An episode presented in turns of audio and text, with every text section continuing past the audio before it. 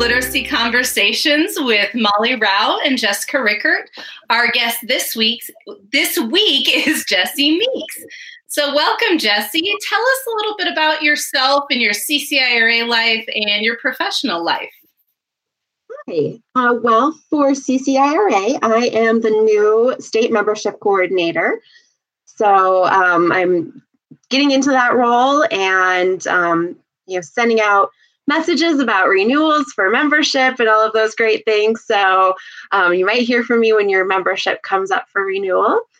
And then professionally, I am a teacher at Maple Grove Elementary in Golden. And um, this year, I am teaching a multi age classroom of second and third graders. And we are in person. Wow, second and third grade. How are you doing that? Especially with like all the standards. I just that's an interesting combination.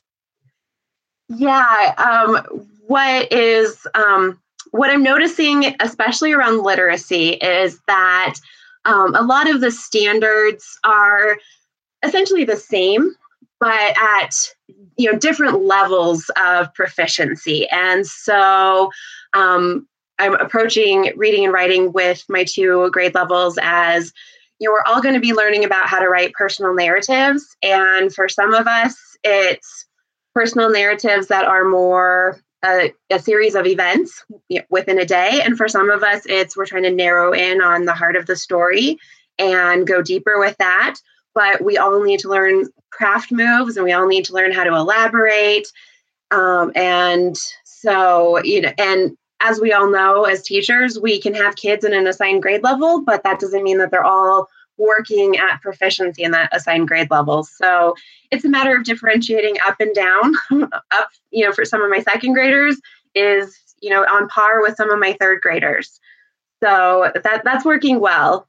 And then for math, um, those don't align quite as easily. Some of my, I have three second graders that are ready for multiplication, and the rest of them, we're working on addition and subtraction strategies. So um, that um, that's presenting more of a challenge for me. like logistically, how do you do you teach second grade math in a whole group while the third graders are working on something, and then switch it? So, um, I really value the workshop model for all of my content areas. And so I had to figure out a way that I didn't lose that time of individual conferences or small group work with my kids. So, what I decided to try, and it seems to be working so far, um, I'm recording video lessons. So, for my third graders, they'll get a video lesson on Monday while I'm teaching my second graders live and then it'll flip flop. The second graders will get a video lesson Tuesday, and the third graders get a live lesson. So one group's watching their video lesson while the second group is getting their um, in person lesson. And then they all go off into their different workshop tasks. And so I can go around and meet with all of them. Um, and that seems to be working really well. It, it took an adjustment period of how do I watch a video and really watch it to absorb the content and um, we're still working on that. but the it, what I really value though is that time to meet with kids, and so this has preserved that. So, thinking of that video thing, I think a lot of teachers right now, whether or not they have two grade levels in one classroom or not, have had to turn to videos. So mm-hmm. you mentioned a little bit like teaching your kids how to use and learn from video. So what are some sort of strategies or things that you work on with kids to help them be better learners with, you know, this like robot teacher? Right. Um, some of the things that we practiced before even going into that, um, we talked about how to use our learning plans. So I have a learning plan up for each group every day. Um, they can access it in their Google Classroom. And so we looked at what were the parts of the learning plan. So there's the learning target, and then there's you sort of the steps that you're taking, and then the materials that you need. So we broke that down together.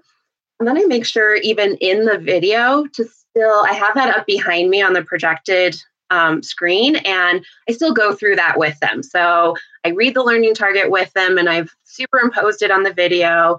And then at the end of the video, we go through the steps that they have to do and the materials that they need. So I, I think that consistency that they see in person and on video helps um, so they know what to expect. And then, you know, one of the things that I've really, you know, felt in my core this year is that you have to bring it down to what's most essential.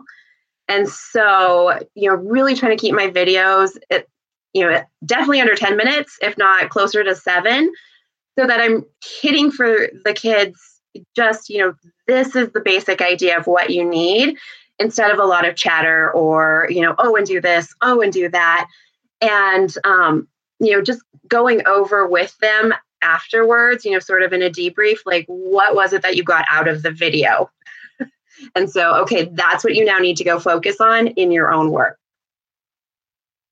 I like that. I, so I have kept it even shorter than that seven to 10 minutes. Um, and I, part of it, I'm using Screencastify for some of my videos for my kids. And so the free version, you have a five minute limit, which is part of why I've kept it shorter. yeah. It's been great for me because it's like, you know, you get to it and all of a sudden the video stops recording and I'm like, okay, I said too much. Mm-hmm. Oh, what what needs to go so that they have five minutes of instruction? And you know, sometimes I can't do that. I have to put something else together. But like that trying to keep to those short essentials it's so important right now because mm-hmm. you know even if they're not i mean your kids are at least in your room watching that video but you know i as a secondary teacher like my kids are at home and they might be watching that video and mm-hmm. you know i think sometimes elementary kids maybe i'm wrong might have better attention spans than middle schoolers because middle schoolers are like oh instagram so, you know, anything much longer than five minutes, you've lost them. So yeah. I, I, agree that like those essentials are so important. Um, do you have any tips or tricks? Because sometimes, you know, as teachers, we get so bogged down in like all the things, all those things we think they need to know. So, what are mm-hmm. sort of your tips and tricks for teachers on how to keep it short and sweet and focus on that essential information? Mm-hmm. Um, one of the things that's really helped me is going back to the state standards.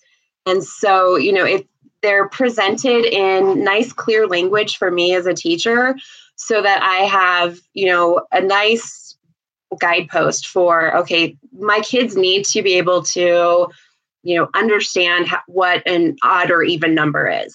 So, you know, just, and then, I have a resource that I'm using, but you know, it's it's taking out some of that verbiage. It's you know, let me show you the the three ways that I think about this. You know, give those a try, see which one works for you. If you come up with another way, great, let me know. And so I, I think just having in the back of my mind what's, you know, what do I really want to be accountable for to them to get across to them instead of you know all of the different ways that we could be talking about this. How about for other virtual well i guess you're not virtual but other tech tools that you're using besides just video um, so well actually my um, kids are working on their final project for the reading and writing unit this week and so um, they're learning the video tool that i did which is WeVideo um, but they're also doing podcasts using Soundtrap. And um, they're creating audiobooks using Book Creator. So they've typed up their stories and then they're doing a voiceover on those. Um, so those are student friendly tools that we've been using.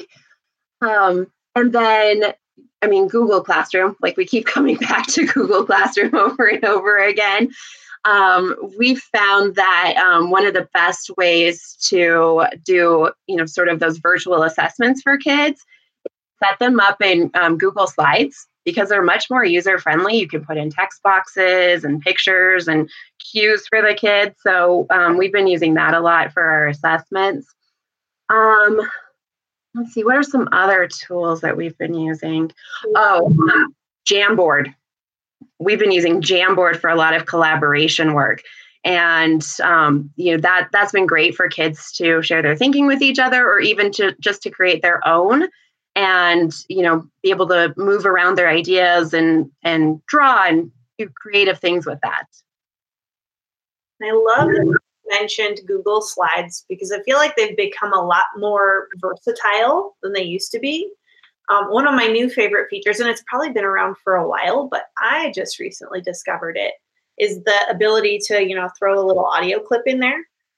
And so, you know, I can put I, I sat the other day and I just used a little recording app on my phone and I recorded these short, like, you know, sometimes 10 second or 15 second audio clips of me reading or explaining something on a slide. And then you just embed it right there. And then next slide, short little audio clip. And it was so like, it took me less than a minute to put these little audio clips on each slide and it made me feel so much better and so then i have like i have one kid his verbal is awesome as far as you know an ell student but reading is really hard for him. And so he was so excited. He could just click that button and there i was explaining things to him and talking to him and huge difference for him and some of my struggling readers. Like slides is my favorite. And I want to know why they don't have an embed audio file in a Google Doc yet. That part, I'm mm, not not happy about. They need to fix that. Yeah, it's so funny that you mentioned it because I was just using that right before coming on. We're doing a end of unit assessment, and so I posted pictures of the text in the slideshow, and then for my kids who need more help with their reading, I just put in an audio file myself reading the story to them. Well, and let me ask you, like, what's your method? Like, where do you record it? Because that's one downside. You can't record right in Google, so you have to make your recording somewhere else. Mm-hmm. So, just you know, to give people an idea, if they want to use that, how can you make that quick and efficient? So, how do you go about that? So, um, I had to play around with it, and um, the way that seemed to uh, be most efficient for me this e- this evening. Who knows tomorrow? Uh, but this evening it was. I went into Soundtrap and recorded it like a podcast with just the audio file. And then I downloaded that as an MP4 and put it into Google Drive that way once it was downloaded. And then it easily just went right into my Google Slides. Okay, I might have to try it with Soundtrap because I do like I'm actually my building manager for Soundtrap, but I haven't used it yet. that was one of the like full, hey, we need something for our media productions classes to work on remotely. And so I found that and we got some subscriptions, but I haven't played around with that. I do mm-hmm. I want I want you to try this because it was very efficient for me. So I just got an app on my phone, just found a mm-hmm. random like recording app. Now you have to be careful, this is for everybody. You have to use a, something that will save it as an MP4 um, and there's a couple, there's like one other audio file that works. But the first app I tried had the wrong file type and wouldn't work. But the app I picked let me literally save it directly into my Google Drive.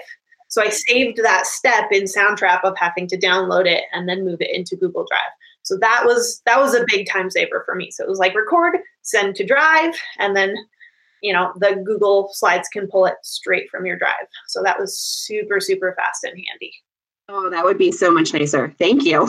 now I don't have an app recommendation because I have no idea what I used, but and free. All right, I'll search for that. um, going back earlier, you were talking about, and I can't even remember what you called it right now, but kind of your like basic framework for your lessons where you had your targets and mm-hmm. you materials and their little task instructions. Mm-hmm, my learning plans. Yes, your learning plans. That's what you it. Yes. So that's something that I've kind of used as well. And um, one thing that I, you know, again, I'm living in a hybrid world where I have kids at home turning stuff in. And I've added to mine. So I have kind of those same things that you have.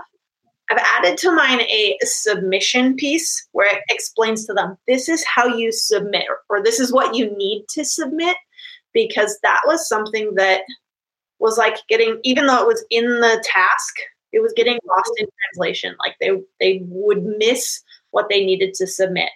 Um, and I'm I've started using I don't know if you're doing anything like this, like icons with mine.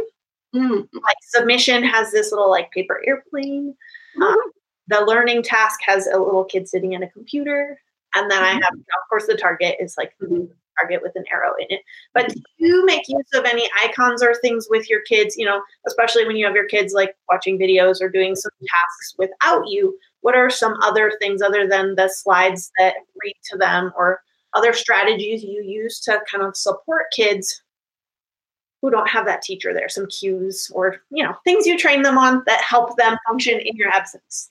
Yes, definitely. Well, uh, I know my teammate has been using icons, and so we've started doing more of that.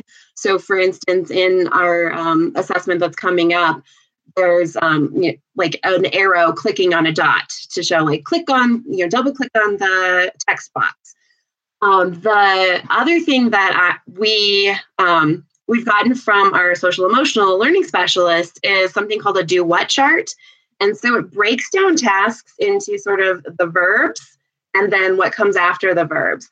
And so it's, you know, like um, type your personal narrative and then um, check your spelling. And so as we're putting in those, um, you know, the tasks that they need to go through, we de- we try to break those two things apart. Um, we use ellipses to do that right now. Normally, you put it into a table with the do on one side and the what on the other. But we talked with them at the beginning of the year about, you know, this is why we've structured it this way, because this is sort of telling you the step you need to take, the action, and then this is telling you what to do with it.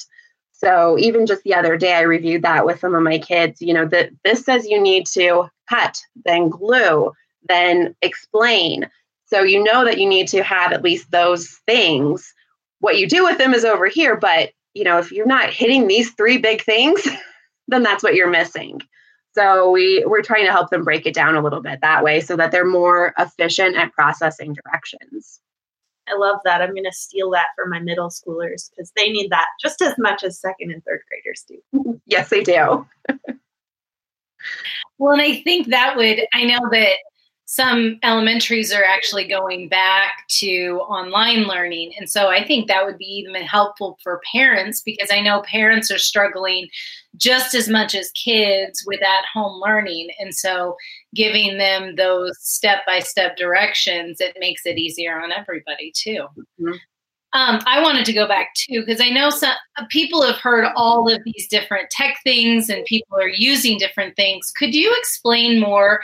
You mentioned Jamboard and WeVideo. Can you explain those two for people and kind of more specific how you're using them? Sure. So um, Jamboard is really nice. It's just part of your Google tools. And so um, you can use it the same way that you use docs or slides with your kids. So you can create something and then share it with them and allow them to be editors. So um, they could all be working on a Jamboard together. And so it's it's basically sort of like a virtual bulletin board. So what I've done, um, I've used it a couple of different ways. So um, one day I might post some information and then a question, and the kids can go in and add their own post-it notes to it and with their responses um, or um, I do it on Fridays. Um, you know, like put a post-it note about something nice about one of your classmates up there. So everyone's working on the same virtual bulletin board, and so as they're writing something nice to you know another person, they're seeing that oh, you know, so and so really likes that I asked them to play at recess. So you know, it that adds to some of the digital collaboration. But then you can also do it where um, if you assign it in Google Classroom, you can have it just make a copy for each student. So we were doing some social emotional learning at the beginning of the year, and we were talking about like where do we feel strong feelings in our bodies. And so I posted just a little outline of a figure, and then they were supposed to, you know, use the drawing tool or the writing tool to sort of draw where those feelings were, and then post, you know, what do I feel? Do I feel that, you know, my my tummy's icky or my forehead's hot, things like that. And so then they had their own copy that was in their own drive and they could go back and reference those. So that's cool that you can use it a couple of different ways, collaboratively or independently. Uh, so WeVideo, I've been using that for recording my lessons for the kids. And so it's um, a video creation tool um, that is really versatile. So you can record yourself making videos, you can put in text that either you know you can see the text while you're watching the video or you can see the text over the video Um, you can add in sound effects. There's um, music that is already preloaded that you can put in. You can, they have some stock images or like short video clips that you can superimpose, or you can put in your own images. So last year during the remote um, learning period, I did all my read alouds that way, so the kids could see me reading the book. Um, or my kids um, last year, they created book trailers of some of their mystery books. So they did it just with pictures. So they took pictures from their books, the book covers, then they pulled in some other images um, off of the, the program and they recorded themselves, you know, explaining why this, you know, everyone should read this book. And they put in some mysterious music. And it's really easy to share. What's nice is when you go to save it, you can um, select to save it into your Google Drive. And so then you have just, you know, a nice folder with all of your, your videos in Google Drive that you can always come back to, which then makes it easy for collaboration too. That's super interesting. I saw that a little bit last year from both of those things, but I love how you expanded on it and gave us some new ideas too. Um, I'm wondering too, you talked about the social emotional piece and an activity that you did. How are you seeing that your kids are doing? And is there extra things that you need to be doing with the social emotional part during COVID? Um, my kids were very excited to get back into the classroom. I've, uh, you know, I, I love how excited little kids get about school anyway, but to have them say like, I feel like I'm alive again, or I never want to leave school. Yeah, I mean, that just made my day. And so, you know, that sense of stability, I think was really important for them. And now that we're a couple months in, um, I'm starting to see that kids are coming to the understanding that school is going to look different for a long time and so, especially with my younger students, I'm seeing that um, they're having more hesitation, you know, coming into the building on a given day. Um, you know, like I, I don't want to, you know, even just take that first step across the threshold. A lot of anxiety, you know, just because of the masks and uh, you know, first thing Ms. Meeks asks me is, you know, how do you feel today? and um, so I, am starting to see that with the, the younger students. And um, another thing that I saw early in the year, of course, our first week back, we had a major snowstorm. So all of our plans to have outdoor recess and outdoor breaks and outdoor lunch, those went down the tube. And so we were, you know, sitting in rows, all facing one way in the cafeteria. Then we came back and we had indoor recess and we were all sitting at our desks. And um, like it created this greater sense of isolation. Even though we were all in the room together, they couldn't mix the way that they normally felt like they could. And so, you know, we've had to do some thinking around that. Like, how do we make sure that they have a core group of friends and that they know they can sit with, you know, three to a table in the cafeteria? or um, you know if we're doing indoor recess like how do we arrange it so that they have spots in the room that they can go to where they can be distanced but still be with a group of friends so i you know i think just being aware that there's anxiety and there's a sense of isolation um, and then you know we've been adjusting our social emotional curriculum to really just how do we recognize our feelings? What do we do once we recognize them? Um, you know a lot of you know stopping and naming our feelings and figuring out calm down strategies um, and uh, being sensitive to we're all dealing with this and some of us are dealing with it in different ways. What could that look like? And how do we respect that yeah, that's my biggest concern because I hear from so many teachers, and there's so many different ways that schools are handling this, but that the isolation piece for kids i mean there's we're all social beings to different levels but definitely kids are that way and they're not as in tune as we are as adults and how to handle this or even recognizing like oh i'm not feeling okay today and i don't know why i'm anxious i just am and I don't want to go in. And I think as adults, I mean, sometimes we're not good at recognizing it either, but I mean, we have a little, we have more skills to identify that. So that sounds great how you guys are handling that and well, building. I'm thinking of that um, makes me also wonder. You know, you've talked a little bit about collaboration using some digital tools but how do you give them opportunities to collaborate in that physical space while kind of maintaining the rules of social distancing? Um, how are you tackling that in your classroom? So um, like i said we have i've marked assigned spots around the classroom and um, so i have them in groups of three which you know seems like a pretty manageable number to still have that distance. And so they know they're a spot to go to each and every time. So if it's reading, it's this group, it's this spot. And so then we've practiced, practice, practice, practice, just, you know, how do we sit in, in that group? Like, how far apart do we need to be? How do we control our bodies so that we're not, you know, suddenly lurching forward on our knees and right in someone's face? and then, you know, we've had conversations about, you know, it's, it's everyone's job to make sure that we stay healthy. And so if you're feeling like someone is too close or you notice that their mask has slipped, you know, it's okay for you to politely and kindly say, Hey, would you mind pulling your mask up? Or Hey, could you back away a little bit? And they've done really well at handling all of that. So, um, you know, that, that I think was one of the most important first steps was to allow them to be able to say that to each other.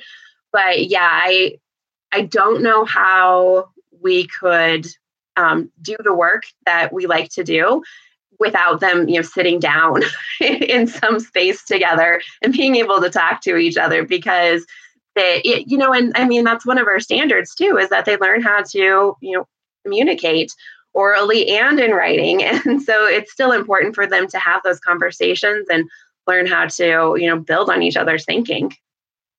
Yeah, I absolutely agree. I feel a little lost this year because some of my like discussion strategies where they really get to move and they get to talk to a lot of other students, I just can't I can't orchestrate those safely. And mm-hmm. so, you know, it kind of limited us to a degree, but I agree. Like you come up with those spaces and you teach them their strategies and just keep at it. Yes. it is it is sad to lose the diversity of strategies that we have and you know have to just kind of work with the few that fit um, so mm-hmm. you said you marked out those areas in your room. So i'm wondering how you did that because i know in my district we're very limited in terms of what we're allowed to put on the floor. Although i think this year some teachers have just gone rogue and said I don't care what tape is allowed or not allowed on the floor. I'm marking things the end. So how are you, how are you going about that? And maybe it's okay, and maybe it's not okay. Um, but you know, how did you mark that out and kind of help kids know where those spaces are? Well, um, we have carpet, so um, our facilities department bought for us um, the like bright, big, like really clingy Velcro. And so, you know, just cutting big pieces of those and then writing numbers on them. So, you know, it's always like here here's spot one. You know i would always get stuck in the trap of okay like this group's going to be here and this group's going to be here. And so then they're like chaos all around the room trying to figure out where am i? Did where did you mention my number? So this keeps it nice and simple for all of us. It's like you're in group one you're always here. Like period the end um, and then blue painter's tape. Like I have blue painter's tape up all over the place in my room this year. it's very colorful. Who would have ever thought we were like marking boxes for kids to stay in?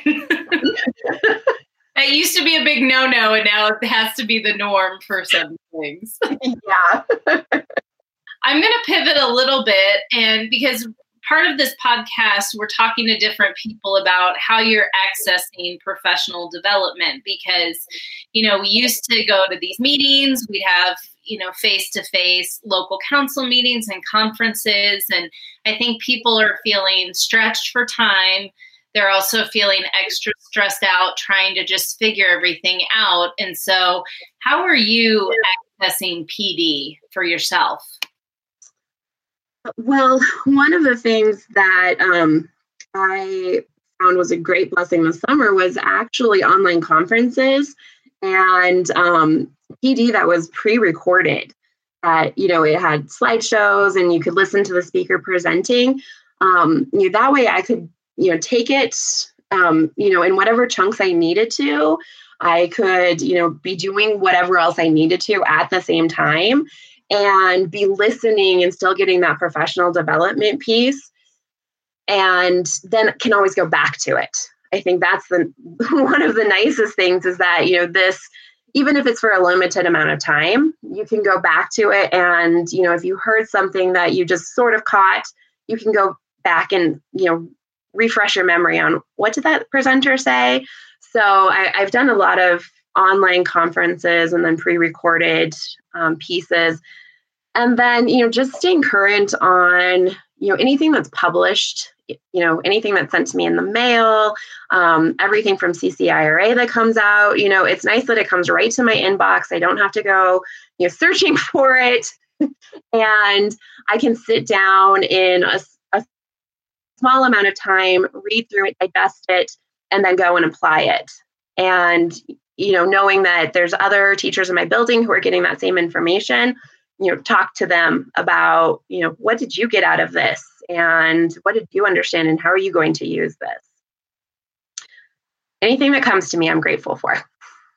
That's great. What about um, since you're the member state membership person coordinator for ccira why would you encourage somebody to become a member of ccira well, I think the professional community that you get out of CCIRA is so outstanding. There's a wealth of teachers from all different backgrounds. Um, you even just thinking about the three of us here and our different professional backgrounds, but we're having conversations about teaching and literacy. And so you get that opportunity uh, when you join and then you get connected with your local council to network with all of these other teachers, become friends with them, learn about professional practices that you might not get to see in your own school or district. Um, like I said, there's the benefit of all of the great resources that come to you through CCIRA. So the podcast and the blog and the communicator, so many great resources that you then have access to from, you know, people who are in the classroom on a daily basis to some of those experts that you know about and you know they're giving up their time to you know write this blog piece for you. And that's amazing that you get their the benefit of their knowledge. And then of course there's always you know the the great resources that you get discounts on because you're a member. So the conferences um, the discounted member rate is fabulous for that. And um, the the work that you do with your local councils then you know you have access to that. I know for jefferson county it you're you get to go free if you're a CCIRA member. So um, they have you know, great speakers and discussions and um, all of that information available to members of CCIRA who work in jefferson counties. and then um, you know just access to um, the opportunity to work into leadership positions you know. So if you're really passionate about literacy and want to get more involved, there's your local council that you can get involved in and you work to help them develop literacy in your community, or you can work your way up into, you know, getting to know more about the, the state organization and what it does. And um, it it makes for a, a great professional community. So thinking about the conference coming up, if you become a member now, it's $35 and then you'll get a discount on the conference. What are some things? Why would somebody go to CCIRA conference? Why do you think that's important? Well, I know that every year that I go, um, not only do you get to see these, you know, world-renowned literacy professionals that you, you read their books and you you know hear about them professionally and you get to see them in person but there always seems to be whether it's the theme that the the conference chair has chosen or whether it's something that you're passionate about on your own and you just happen to have chosen those sessions to go to there's always this theme that sort of runs through it in my own learning. And so I'm in sessions that I start to see connections between um, you know, different aspects of literacy. So one year I might be really interested in writing, and I take all of these writing pieces, and suddenly it transforms the way that I do writing instruction. I know I always go back and, you know, there's something new that I want to start applying, whether it's a big change or something that's just a little tweak that, you know, really makes a huge difference to my students because it was that one thing that I didn't know that I should be doing. And then you also get to, you know, make connections with other teachers across the state and the country and the world. And you have conversations with them that's built into all of those sessions where you find out you know what are they doing in their classroom and you know how is this working for them and uh, it, it's that opportunity to get outside your own little bubble that you might never have. And i mean it, it's just amazing resources. So it's it's getting outside your bubble with all of this world class material. And sometimes you go way outside your bubble because i think jessica at least knows i don't know if you know this jesse i am most of the time very you know i don't put myself out there in crazy ways. Uh, last year i believe there was like a whole dancing like festivity for you know just kind of getting ourselves pumped up and I, I i think there's some scary scary film of me getting super pumped up with my fellow teachers and dancing around the uh, general session.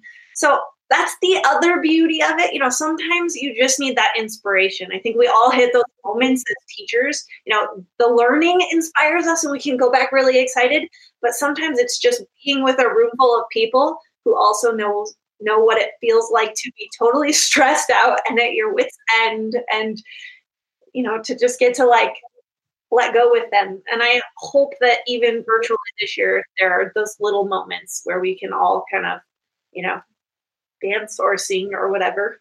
Mm-hmm. what's his name? I can't. Rick. I think this was at your conference, maybe. Worm, Worm, Rick Wormeli yeah he got an entire room to sing. I did not sing that. That's that's a type of letting go that i don't do. Um, but i watched the rest of the room sing at the top of their lungs. Um, super excited. So you know i'm i'm excited even for virtual ccira so some teachers can get pumped up and you know and i think that's the beauty of this organization. It's a place that we can all get excited about our craft and mm-hmm you know, like you said, learn some new moves that we maybe didn't know before that transform what we can do. But it's an awesome organization to be part of. And it's always nice to go someplace where people appreciate the hard work that you're doing and they thank you for that. You know, every year there's a speaker there that is just like, I understand how hard this job is and thank you for all of your hard work. You know, it's it's nice to hear that. And this year especially. we need that positive reassurance. So that's one of the things I always look forward to at CCIRA conference is that someone's going to thank you for your job. we need that positive reinforcement just as much as our kids do. Definitely. Well, and you're around a group of peers that truly understand what you're going through, which is also nice too.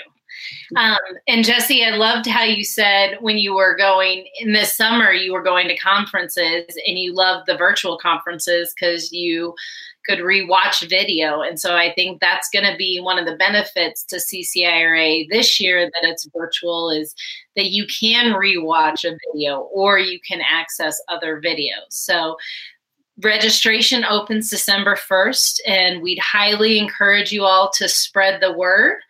Jesse is super excited to get new members on board too. So thank you, Jesse. That was some great, good ideas that you shared and great advice. And it sounds like you're balancing it a lot.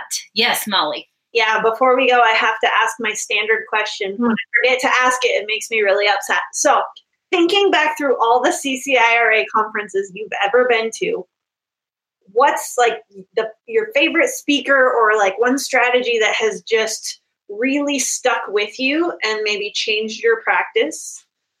Ooh, that's a tricky one.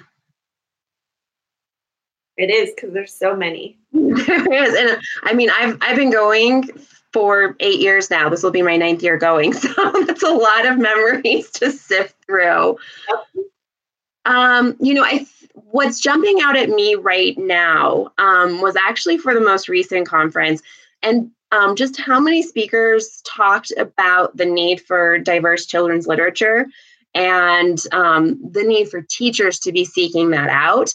And, and, the statistic about how many books have animals as their main characters and, and how that's growing versus you know diverse people characters.